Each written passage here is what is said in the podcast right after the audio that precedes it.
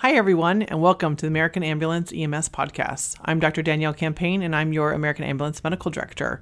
I'm here with uh, our two fellow co hosts, Dr. Sajan Bhakta and Dr. Patil Armenian, and our special guest, our paramedic from the field, Brian Carnes. Welcome, Brian. Hello, thank you for having me. Yes. Um, so let's go around and tell us a little bit about yourself, and then we're going to talk about um, dialysis bleeding or dialysis access bleeding today. Uh, well, my name is uh, Brian Carnes, and I've been in EMS for about 20 years now, and uh, I'm a full time flight medic with Air Methods. And I'm Sajan Bhakta. I'm one of the emergency medicine residents at UCSF Fresno Community Regional Medical Center, and I'm happy to be here. I'm Patil Armenian. I'm one of the faculty at UCSF Fresno and Community Regional Medical Center, and I specialize in both emergency medicine and medical toxicology.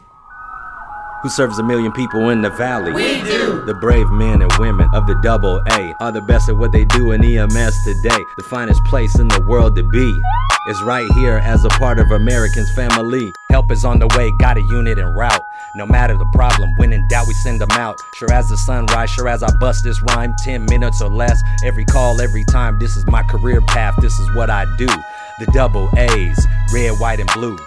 Get your call on. Here comes American. Get your lights on. Here comes American. Get your gurney on. Here comes American. Get your gloves on. Here comes American. Get your save on. Um, so, in talking about the um, access site for dialysis patients, we have a lot of dialysis patients in Fresno County, and there's many theories to why we have that. Some of it is that we have, you know, a lot of diabetics and a large um, Hispanic population that uh, diabetes seems to run in genetically in their families more. But sadly, we have lots of dialysis, and so we see this quite a bit. We had one actually. Uh, this was pre-tourniquet. Um, that was uh, actually a pretty good one. We had flown up to the foothills. We were landing at Chukchansi to meet somebody that had been driven down from the Oakhurst area, and it was a rendezvous with the Sierra Ambulance. They had a patient that had a uh, had been to dialysis earlier that day, and everything was going fine. However, they started to bleed. The uh, ground unit initially tried to do direct pressure then they were putting an elastic bandage on it and they were trying to elevate it and they were doing everything and it was still just steadily bleeding through, hence why we were there. Uh, once we got there, we were able to add a blood pressure cuff to it and sort of pump it up and uh, keep some real direct pressure on it, uh, more so than what the elastic bandage and the gauze was uh, able to do. And uh, that controlled it actually pretty well uh, until we were able to get down to the hospital to uh, turn them over. Now, when you mentioned this was pre-tourniquet, are you bringing up like, that like the, the protocol change in bleeding control, or? Yes. So now with uh, the bleeding control uh, protocol, we would put the tourniquet on and uh, stop the flow of blood that way. Got it. So I know you wear two hats. You work as an American ambulance paramedic um, in the past, and you have transported cases, and then um, now currently you're full time with Skylife. Correct. So um, I know they have different drug boxes or different tools. So what are ones that you would have when you're wearing your American ambulance hat in the past, and then where were ones? What are other tools that you have that Skylife? So if one of our medics called you, I guess what else can Skylife provide that the average ground unit doesn't have in their toolbox? Good question. So uh, for the ground ambulances, they have uh, a a variety of gauzes that they can use. They have uh, ace bandages, they have Kerlix, they have the blood pressure cuff if they need to uh, uh, wrap that around there and apply direct pressure. Uh, and uh, of course, the tourniquet would be the go to to uh, stop major bleeding. with Skylife, we carry some uh, Celox, which is the hemostatic gauze, and we also carry TXA, which would be able to help stop that bleed. Perfect. Yeah, just give them some options if uh, they encounter a case that they can't stop the bleeding. Thank you. So, all these dialysis patients, what kind of access do they have? What are the different types? Yeah, so there's really three main types, and I would really recommend um, to the paramedics, like every time that they go on a call to on a dialysis patient, say, "Where's your access?" Because you always want to assess that access site. So remember, to do dialysis, you have to get into an artery. So these are large vessels, lots of pressure, and um, there are three kinds. So there's the fistula, the AV fistula or the AV graft, which would be in your arm or your thigh. So it's where they're putting together an artery and a vein. Or you can have just a central line, which usually is in your upper chest. That's the most common sites, or right or left side upper chest. Which of those have tubes and which are open and which bleed? I know, it's so confusing, right? It's like fistula, graft, all these names. And so, um, yeah, so the basics is the fistula, just think of fistula is a natural thing. It's no prosthetic material. They just take an artery, a surgeon takes artery and a vein and sews those two together. They take a high pressure system that's your artery, they mesh it with the vein and they tie it together. When you put your hand over it, you kind of feel that big bump, you feel the thrill, kind of like the the vibration underneath because it's a high pressure system. Whereas in a graft, it's a synthetic material. So they take the artery and the vein and they um, tie it together with a synthetic like tube, like a plastic tube. This is all under the skin. You also will feel that thrill or that vibration, but it usually feels harder. It doesn't feel as soft, not as compressible. Um, and there's pros and cons. Um, both of these are better than a central line access. So central line will be a catheter that goes um, underneath the clavicle usually, and is um, like sutured down into their skin. But you'll see three ports hanging out of their skin in their upper chest. So usually, if you get called for bleeding, it's going to be one of the fistulas or grafts, right? Right. And the idea is that it's under the skin, and so when they show up for dialysis, they have they like they just needle poke that skin, but it's right into an artery. Now these patients usually are on antiplatelet medications because they usually have heart disease or other things. They also get heparin during their dialysis, so they're really anticoagulated. And then they do leave with a little pressure dressing on, and they go home. But a lot of times it just continues to bleed because uh, maybe it's underlying getting infected. So the graft or the fistula can get infected, and that could predispose them to bleeding sites. Um, but when we go through bleeding, it can be a life threatening bleed, something that um, will, will kill the patient, or it could be something that's very, very minor. So, have you had any cases where you had life-threatening bleeding from one of these? Yeah, so the studies say this only happens once every 10 years. It's so infrequent. It's like 0.004% chance to actually have a life threatening bleeding from a fistula or a graft from like an AV access point. But I actually had one and it was a couple years ago and it's very traumatic. So I'm going to go ahead and share that with you. So we had a very nice lady who came in in her 50s. She'd been on dialysis for a few years. She basically had a, a red area over the skin. It wasn't bleeding. So she called the ambulance because she had this infection going on in her arm. She comes in, we do all the lab workup. She has nothing else going on. It's just a graft infection, right? We call the surgeon.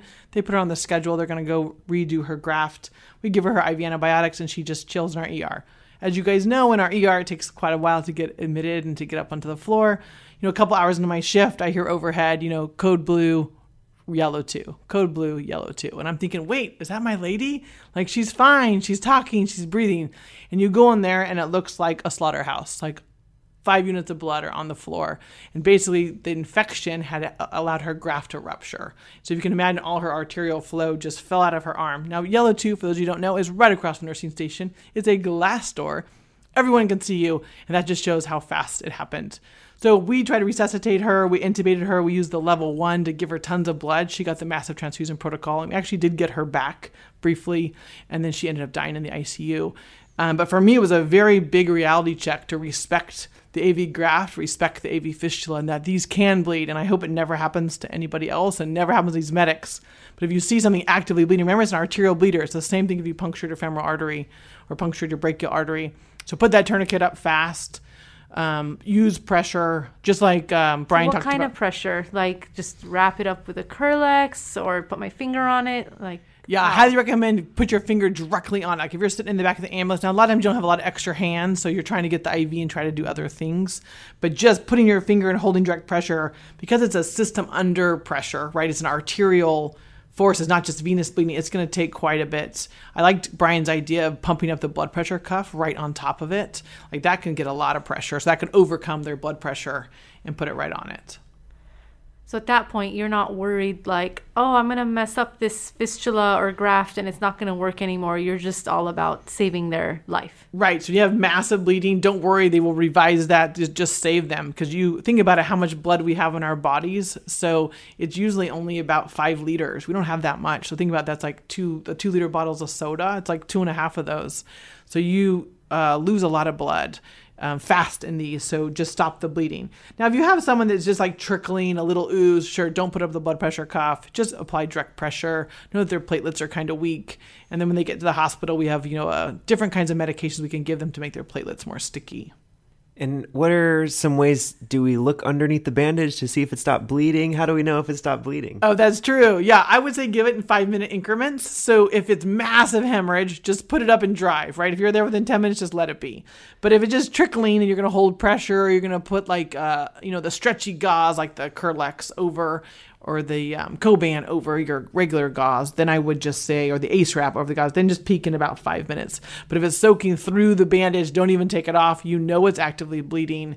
Um, start thinking about a tourniquet or the blood pressure cuff right on top of it, kind of following your bleeding protocol like you would a trauma patient. All right, so you guys, I've been doing a lot of the talking about all this stuff. What do you think the medic step by step approach to stopping this bleeding should be? I think knowing your history is a big part of it. Um, these patients like we mentioned earlier, after dialysis, uh, get heparinized during dialysis. So they can have slow bleeding or big or massive bleeding after the dialysis. Um, so knowing that ahead of time and going in with the the knowledge that this could be a, major bleed, um, evaluating where the bleed is coming from, if it's a an AV fistula or graft site, being very careful with it and applying direct pressure as soon as you can. And after that, um, so that direct pressure is a little bit of gauze with some Coban and or a blood pressure cuff to get really good pressure over it. Um, on top of that, you can use a tourniquet more proximal to the site that is bleeding, and we can try elevating the arm if necessary, and then rapid transport to the hospital. And sometimes these grafts are in the thigh or in the upper groin, and that makes it harder to get to, usually logistically. Usually it gets to that if their arms are worn out already, sadly. So the grafts have failed, they've done both arms, they go to the groin or the upper thigh. And in that part, I think it's really hard to get a tourniquet on or blood pressure cuffs. That's just you putting direct pressure right on top of it. But most of them, I feel like we see are in the upper extremities. So, what are our take home points? What are you guys' take home points for the medics to take home from this short session? Be careful with these. They can be dangerous and difficult to control. Um, so get pressure on it as soon as you can. I think just respect the dialysis access. If it's a issue with a fistula or graft used for dialysis, know that it can bleed a lot and it could start anytime. So just have have that knowledge in your mind. Yes, and I would I would reinforce both those, and then know that um, infection of the site, even just the simplest redness of the skin, really means that underneath a giant, a more giant infection could be brewing in this site. And you think about your blood vessels are pretty weak, and they're just sewing them together, and so that is a very high pressure system that can rupture. Yeah, so, so just, infection equals more possibility of more bleeding. Yes. Thanks, everyone. Thank you. Thank you.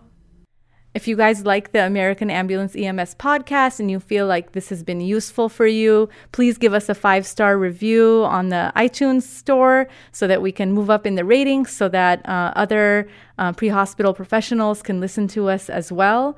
Um, and we're also taking any solicitations for ideas or, or topics that you want covered, and you can email us anytime at podcast at americanambulance.com. Once again, that's podcast at americanambulance.com.